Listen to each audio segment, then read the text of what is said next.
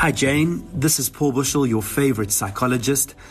I'm no believer in sticking your head in the sand and hoping for the best.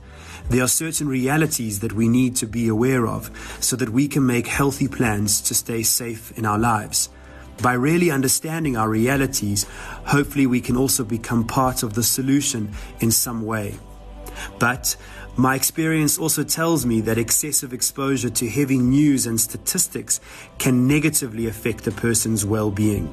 I think constant viewing and reading of the news obviously leads to feelings of hopelessness, anxiety, and depression, especially when we feel there is nothing or little we can do to change the situation. Social media and other technology make viewing and sharing this bad news easy. I think many people have become addicted to technology, and going onto news websites and sharing news articles has become an easy and justifiable way of being on that technology and satisfying this addiction.